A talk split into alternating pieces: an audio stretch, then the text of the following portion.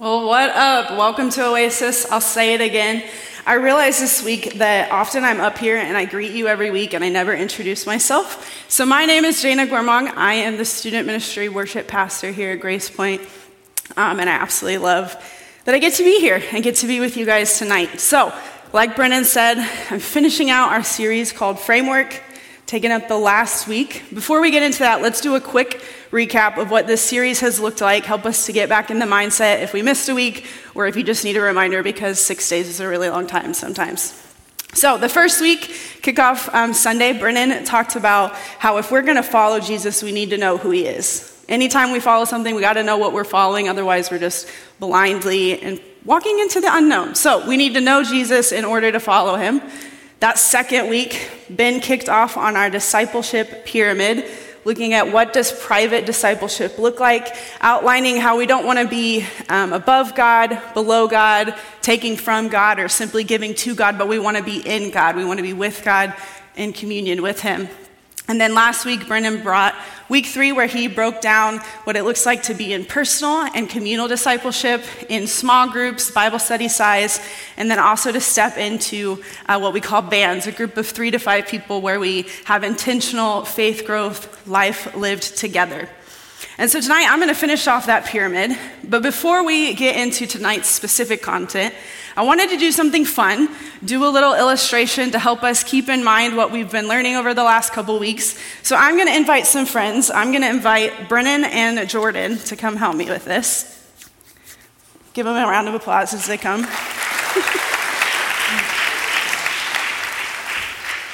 All right, we got this lovely rope. Brennan, I'll have you on that side, Jordan on this side.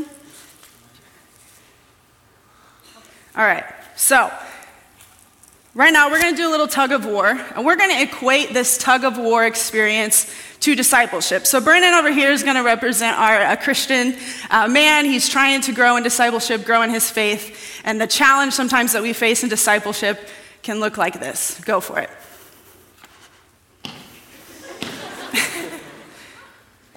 I need you to like cheer. Okay, there we go. Okay, so write it back out. So sometimes when we do discipleship one-on-one by ourselves, it can be hard. It's not impossible to win. Brennan could have won by himself. Um, but as we've talked about, we're not meant to do faith on our own. We need people around us. So let's get Brennan a couple friends to help him. So I'm going to call Dylan and Devin and Mason and Blake. Yeah. Let's go. Give them a round of applause. There we go. All right, I need you guys to like cheer for them this time. It was like awkwardly quiet last time. So who do you guys think is going to win? Brennan and his gang or Jordan? All right, let's count them down. Three, two, one, go. All right, all right, you can, that's enough. You're going to fall into the wall. Sweet. Let's give them a round of applause. Thank you guys for being good sports. Sweet. So that's a really simple illustration, but it's kind of fun to help us to see that um, sometimes when we go at faith alone, we might win, we might succeed, but it's a little bit harder than if we had people around us to help. And I didn't do this because it would be impossible in this space, but how much easier would it have been for Brennan to tackle that challenge if every single one of us had joined him? Like Jordan would have said no chance whatsoever. If he was smart, he would have just given up and said, I'm not even going to try. And so tonight we're talking about this final piece of our discipleship series, this corporate congregational discipleship. We'll look at that pyramid if they want to put it back up to help us get back into the framework of this. Oh, I said the title, framework. Look at that. That was unintentional. So private, personal, communal, corporate, congregation, uh, congregational. I might use those words interchangeably tonight, but we're referring to the same thing. So let's set a definition. What are we talking about when we talk about corporate congregational? We're talking about any of those times where the larger body of Christ joins together. So tonight, right here in this place, this is congregational discipleship happening. Anytime you come to church on a Sunday morning here or whatever your local church may look like, or if you're part of any type of gathering of Christians, Christian believers. And so why is this important? We've been talking about discipleship. We've been talking about holistic discipleship. Let's look at that definition that we've been using this whole time. It says that discipleship is being spiritually formed into the image of God for the glory of God and for the sake or the good of others. So why corporate? Why does it matter that we come to church? Why does it matter that we're part of the larger body? I've got Jesus, that's all I need, or maybe I'm in a small group, or I've got a couple friends that I do this with, but why is being a part of the corporate gathering important? When we look at statistics today and what's happening in our culture, there's two or three key things that are starting to show up. When um, they do a survey of religious affiliations, millennials and Gen Z, which is us, are the most likely group to check none, that they have no religious affiliation whatsoever. But we also consistently check that we participate in spiritual practices. So we pray, we meditate, we do things like that, spiritual things, we have a sense of faith, but we have no religious affiliation and we're not part of the church. At the same time, we're seeing a rise in mental health issues, in religious and secular um, divisions. Uh, we're seeing all kinds of just nasty stuff and happen in our world. And I think part of the problem is this, is that we're trying to do faith, we're trying to be spiritual, faith-believing people, but we're doing it alone, outside of the church, with no accountability, no one beside us, no one doing this with us. And I feel like we've said it every week, and we say it all the time, and you're probably gonna get tired of it, but our faith is not an individual faith. It requires us to be in community with others. And so tonight I'm gonna push back on this idea a little bit that we don't need to be in the church, we don't need congregational discipleship. And our big idea is this for tonight, it's that we are formed into the image of God and continue his mission when we meet together. So we're gonna dive into scripture, because that's the best place to get any information we need. So we're gonna be in Acts two tonight. If you wanna pull out your Bible, start to find that. It'll be on the screens as always. Um, but let me set us up with a quick synopsis of what's taking place. So the book of Acts recounts the stories of the early church as it was developing, as it was coming about to be. In Acts two, right at the beginning, uh, begins with the account of the day of Pentecost. And the day of Pentecost is this day that happened about a week after Jesus had ascended into heaven and promised that he was sending another adversary to come on our behalf and come alongside us. And so that's what happened. The Holy Spirit on this day came down from heaven, rested on the people that were present. They had this super crazy Holy Spirit charismatic experience that is super fun to read about and study. But then from that, they're set up with the foundation to begin to build the church and to begin to meet. And so that's where we're gonna drop in right at this chapter and read, read a little bit about what happened when they met. So starting Acts two, uh, verse forty-two says, "They devoted themselves to the apostles' teaching and to fellowship, to the breaking of bread and to prayer. Everyone was filled with awe at the many wonders and signs performed by the apostles. All the believers were together and had everything in common. They sold property and possessions to give to anyone who had need. Every day they continued to meet together in the temple courts. They broke bread in their homes and ate together with glad and sincere hearts, praising God and enjoying the favor of the people. And the Lord added to their number daily those who were being saved." So let's unpack this for a second. I think there's four key things that happen in this quick, short five or six verses. Um, let's, let's look at it. So the first thing that takes place is that when the apostles taught, God worked. So they devoted themselves to the teaching of the apostles, and God showed up and he was present and he did miracles and mighty signs and wonderful things in their midst, and they were filled with a sense of awe and wonder. Additionally, they were unified in their reason for gathering and cared for each other's need.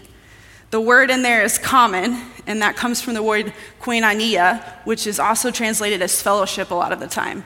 And it's just this simple, we're together. It's a togetherness, we have a commonality. And they took it so far to the extent of like selling their possessions and caring for those in need and being present in each other's lives and knowing what was going on in life. Thirdly, they were consistent in their meetings because they were devoted to each other and to Christ. And their consistency looked like meeting in the synagogue, the church building, so to speak, every day. Every single day they did that, and they broke bread together in their homes. So they're more or less doing every part of day, every part of life together, consistently devoted to each other, consistently devoted to God. Lastly, they focused on God and delighted in each other's presence. They lived life together, broke that bread, like I just said. They prayed, they spread the gospel, and like it says right at the end, God added to their number daily of people who were being saved because they continued on their mission and they continued to do what God wanted to do. It's easy anytime we read the Bible to look at it and say, okay, well, that's like two thousand some years old. What are we supposed to do with this? How is this significant? And I think what's beautiful about this particular piece of scripture is not only did it set a foundation for the church that we followed for all of those years after, but it helps to pinpoint some specific ways that corporate um, gatherings disciple us. And so that's what we're going to get into. I added five. I know I only listed four things that happened, but I broke one in half. So five specific ways that corporate gatherings disciple us. First, just like for them, the Spirit is present whenever and wherever we gather. Just like on the day of Pentecost, the Spirit was present with them. The Spirit is present in this place tonight, last Sunday, next Sunday, and every Sunday when we gather. The Spirit is here. He's eager. He's excited. He's ready to work and do things. He wants to do miracles and reveal himself in crazy, awe-inspiring ways, and he desires for us to be filled with that awe, that wonder of who God is.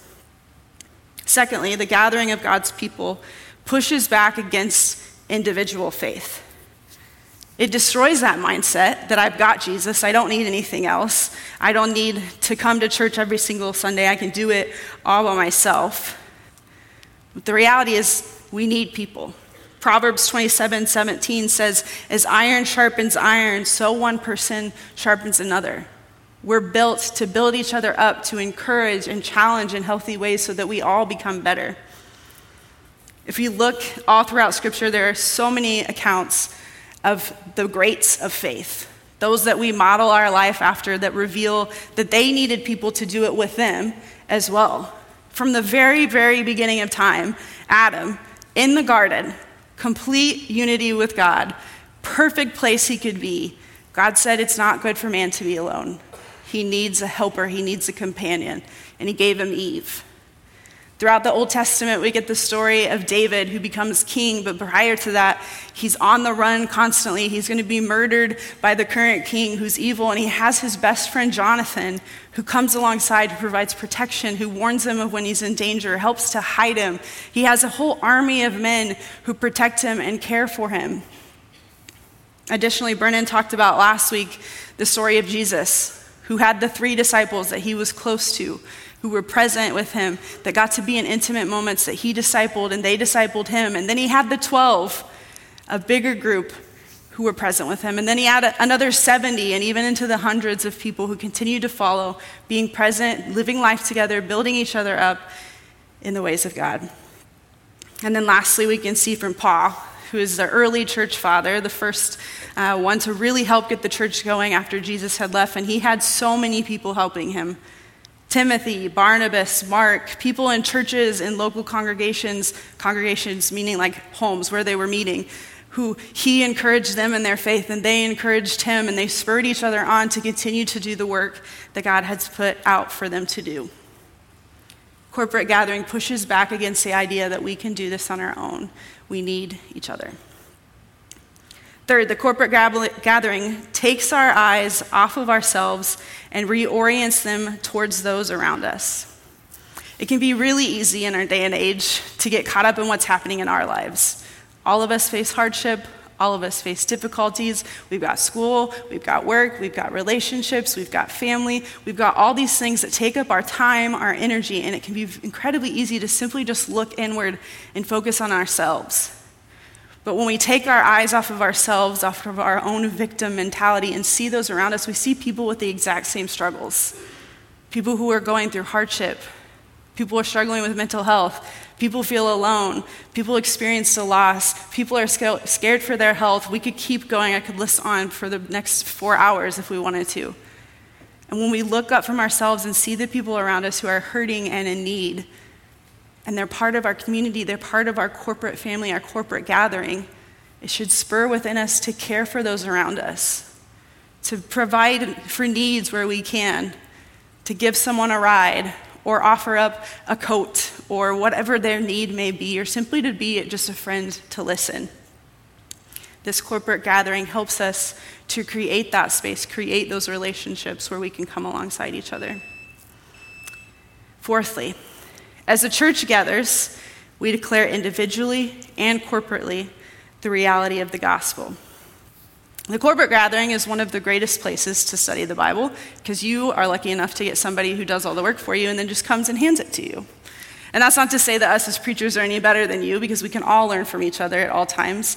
Some of the most inspiring things that I've ever heard have come from non-educated Bible scholars um, who've just simply said, hey, God's been showing me this. When we're in this corporate place, we get to study the word, we get to get in depth with it, we get to listen to a sermon, we get to hear from teachers and each other, we get to then later ask questions of our friends and learn together and grow in this faith. And then lastly, the fifth thing that I think that the corporate gathering disciples us in is that from this place, we are empowered and sent out to continue the mission of Christ, spreading the gospel and inviting people into the family of God. So just like at the end of Acts chapter two, the same, we can have the same experience, that the Lord may add to our number daily those who are being saved, that we get to live out the, miss, the mission when we leave this place. And that's why every week I'm intentional, Ben's intentional, whoever's leading at the end of a service is intentional about saying you're sent out. You're not dismissed. This isn't a class. You weren't sitting in lecture. You weren't forced to be here. You came to experience the presence of God, to be in his presence, to be in the community. And so when we're sent out from this place, we're sent out to continue the work that God is doing within us, through us, and with those around us. All of these things disciple us, and the corporate gathering provides them. And you can find some of those in smaller groups as well. And so a good worship service will be a place where you can be discipled. And everything that takes place in this corporate gathering should push you in discipleship of those areas. So let's look at the specific things we do. If we say it's going to disciple us, we might as well look at the things that we do while we're here. These are in no particular order, but we sing. We worship through music. Why do we do it? When we gather as one body and we lift up one voice in that unity, in that commonality, declaring these words together, we're discipled. The songs that we sing aren't just because they're fun or because they have cool drum parts or like somebody can sing really well. It's because the words that we sing reveal to us the character of who God is.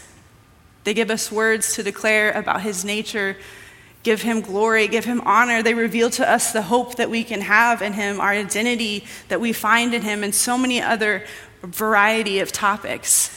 And if you're anything like me, usually the song is what sticks in your head all week. Like, no offense to like people who preach, but like I'm gonna remember the songs more than anything else, honestly.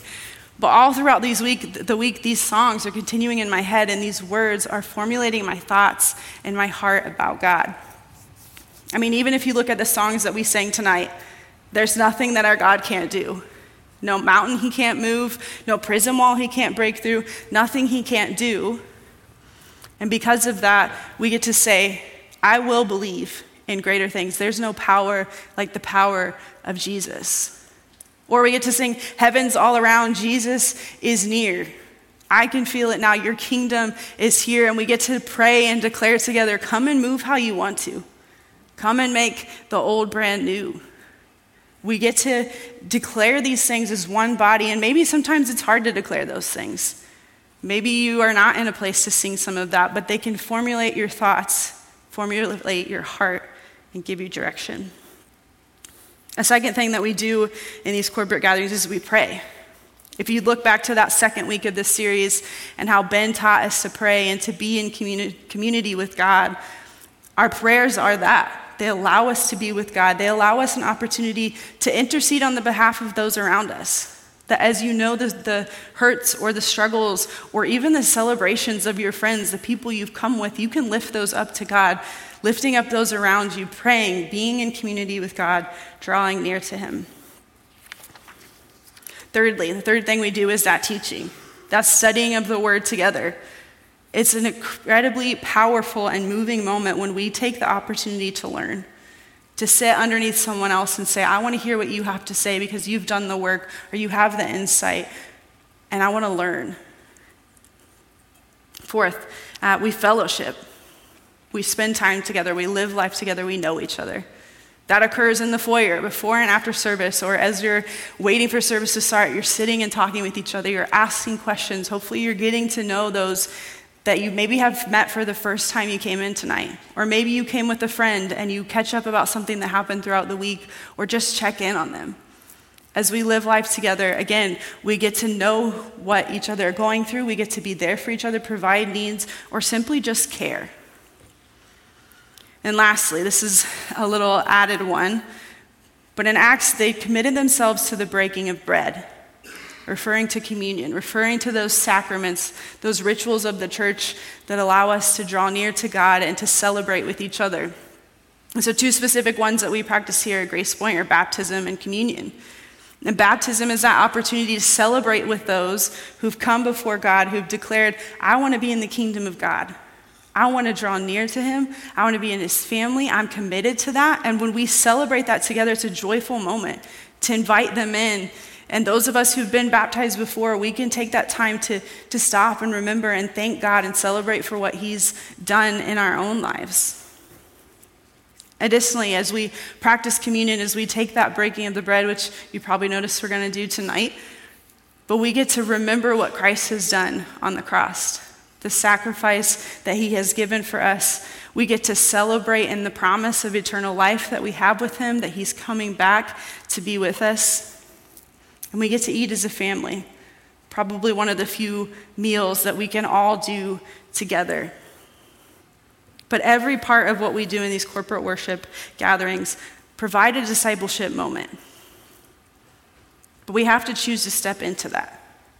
We can't just show up and expect it to happen. We have to come with expectancy, with intentionality, with purpose, that we want to be discipled. We want to be in the presence of God. We want to learn from each other. We want to learn from God.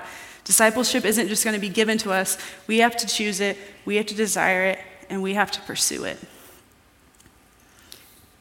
And so I wanted to pose these questions to us tonight, because I think this is probably something all of us can grow in. Probably none of us are perfect at showing up and being corporately discipled. I'm not, so I hope that none of you are either. But here's some questions to ponder. How are you participating in the various discipling practices of our corporate gathering? Are you showing up with expectant for God to speak and move? Are you engaging in musical worship by singing and praising God, both with your physical expression and engagement, but also with your mental capacity? Are you praying? Are you being prayerful in those moments? Even when other people are praying, are you listening and hearing and agreeing with them? Are we listening and learning during teaching? Are you, do you come wanting to be a learner, wanting to grow? Are you taking notes or doing whatever memory tools you need to help you to walk away and not just let it be something that fell on deaf ears?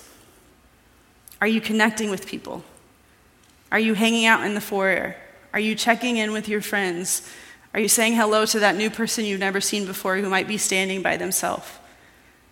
Are you living life with others? And then lastly, as we leave this corporate gathering, are you being sent out to continue the work that God has begun in you and wants to do through you?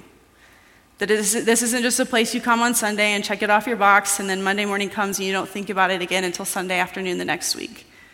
But is what is happening here, is what God's teaching you here, the fellowship you're having, the words that you're singing, are they going with you into everyday life and shaping how you live in this world, how you respond to other people, how you love others and live as a Christian? God uses the church to fulfill his mission. He's been doing it for the beginning of time until now. He's going to continue to do it. And we get to choose to step into that, choose to be a part of it, knowing that it's important, knowing that it's going to disciple us, help us to grow, and to become the people that God desires for us to be. That as we're discipled, we're spiritually formed into the image of Christ. And for the glory of God and the good of others, like we just keep saying, that's what's going to happen when you engage in this corporate gathering. And so we're going to take communion tonight as part of our act of worship, as part of our corporate discipleship. And the band's going to come up and they're going to get set. And we're going to continue to be discipled in these various ways. And so let me give some logistical directions for this. If you've not done this with us before, or even it's been a while um, since we've taken communion, you'll see we've got four tables up here at the front. And then up in the balcony, there's some stuff up there for you guys. You guys can go and get those at whatever uh, way you want to do so. But if you're here on the floor, if you're in these two um, sections, starting at the front rows and working our way back, we'll have you just exit the row to the left, come up to your table, grab your elements, go back to your seat. Same thing over here on the right, from the front to the back, exit your row to the right, grab your elements and circle back around. And then I'm going to ask you to hold them. Don't take them right away, just hold the elements. As the band leads us in this moment of worship, would you just take some time to pray, draw before God, ask him to speak to you, to reveal to you what maybe he wants to do, maybe challenge you with one of those questions about how you're engaging in this corporate discipleship moment. Um, maybe even make this song, the words, the lyrics of this song, your prayer tonight. And then I'll come back up in a moment and we'll partake together as one family. Um, I just realized I forgot, if you need gluten-free, there's some gluten-free here. So feel free to come and grab that. But let me uh, speak these words over you um, as you prepare to take um, the elements. So I'll have you bow your heads, um, and then we'll begin. The Lord Jesus, on the night when he was betrayed, took bread, and when he had given thanks, he broke it and said, "This is my body, which is broken for you. Do this in remembrance of me." In the same way, also he took the cup after supper, saying, "This cup is the new covenant in my blood. Do this as often as you drink it in remembrance of me. For as often as you eat this bread and drink the cup, you proclaim the Lord's death until he comes."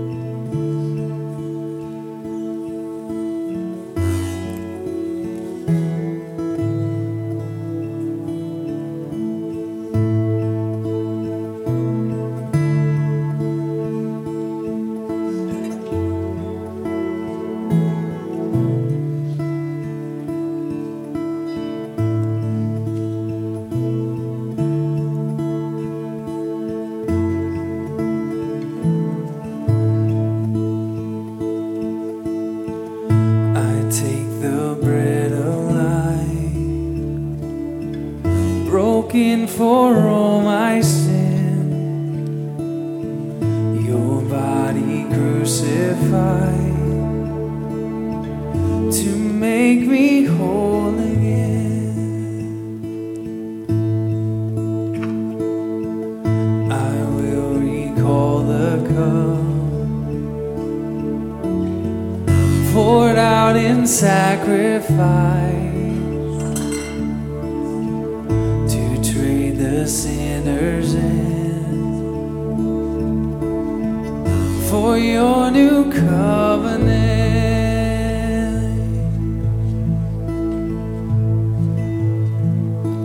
Hallelujah, I live my life in remembrance. Hallelujah. I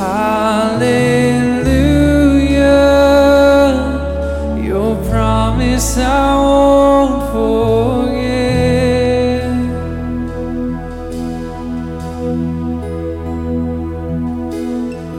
I walk salvation road with fear and trembling. Your way born as my own, as Christ is formed in me. Hallelujah, I live my life in remembrance. Hallelujah, your promise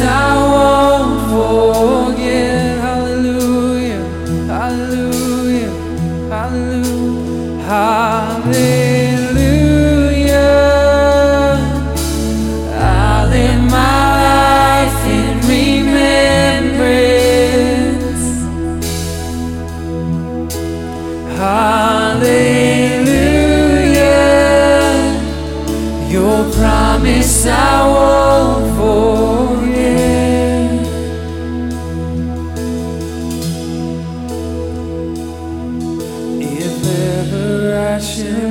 My way, if ever I deny your grace, remind me of the price you paid. Hallelujah, I live in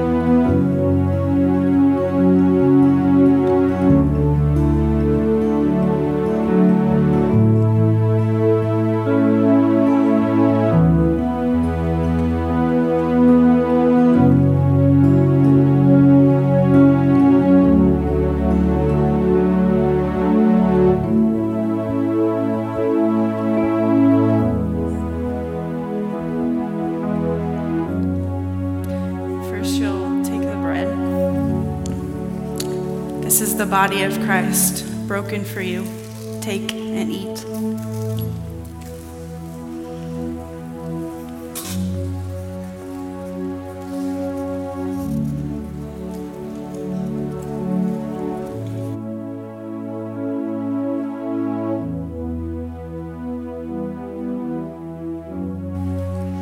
And now the cup.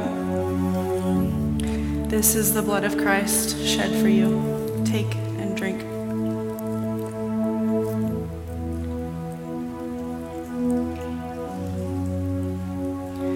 Father, we thank you that you have given us many ways of being discipled, that this corporate gathering is, is one of those that can set a foundation for us to dive deeper into small groups, into bands, to even press into that one-on-one discipleship with you. And so I pray that as we uh, close out this series with the things that we've learned, the ways that we've even put into practice, drawing near to you, to growing in faith, growing in understanding of who you are.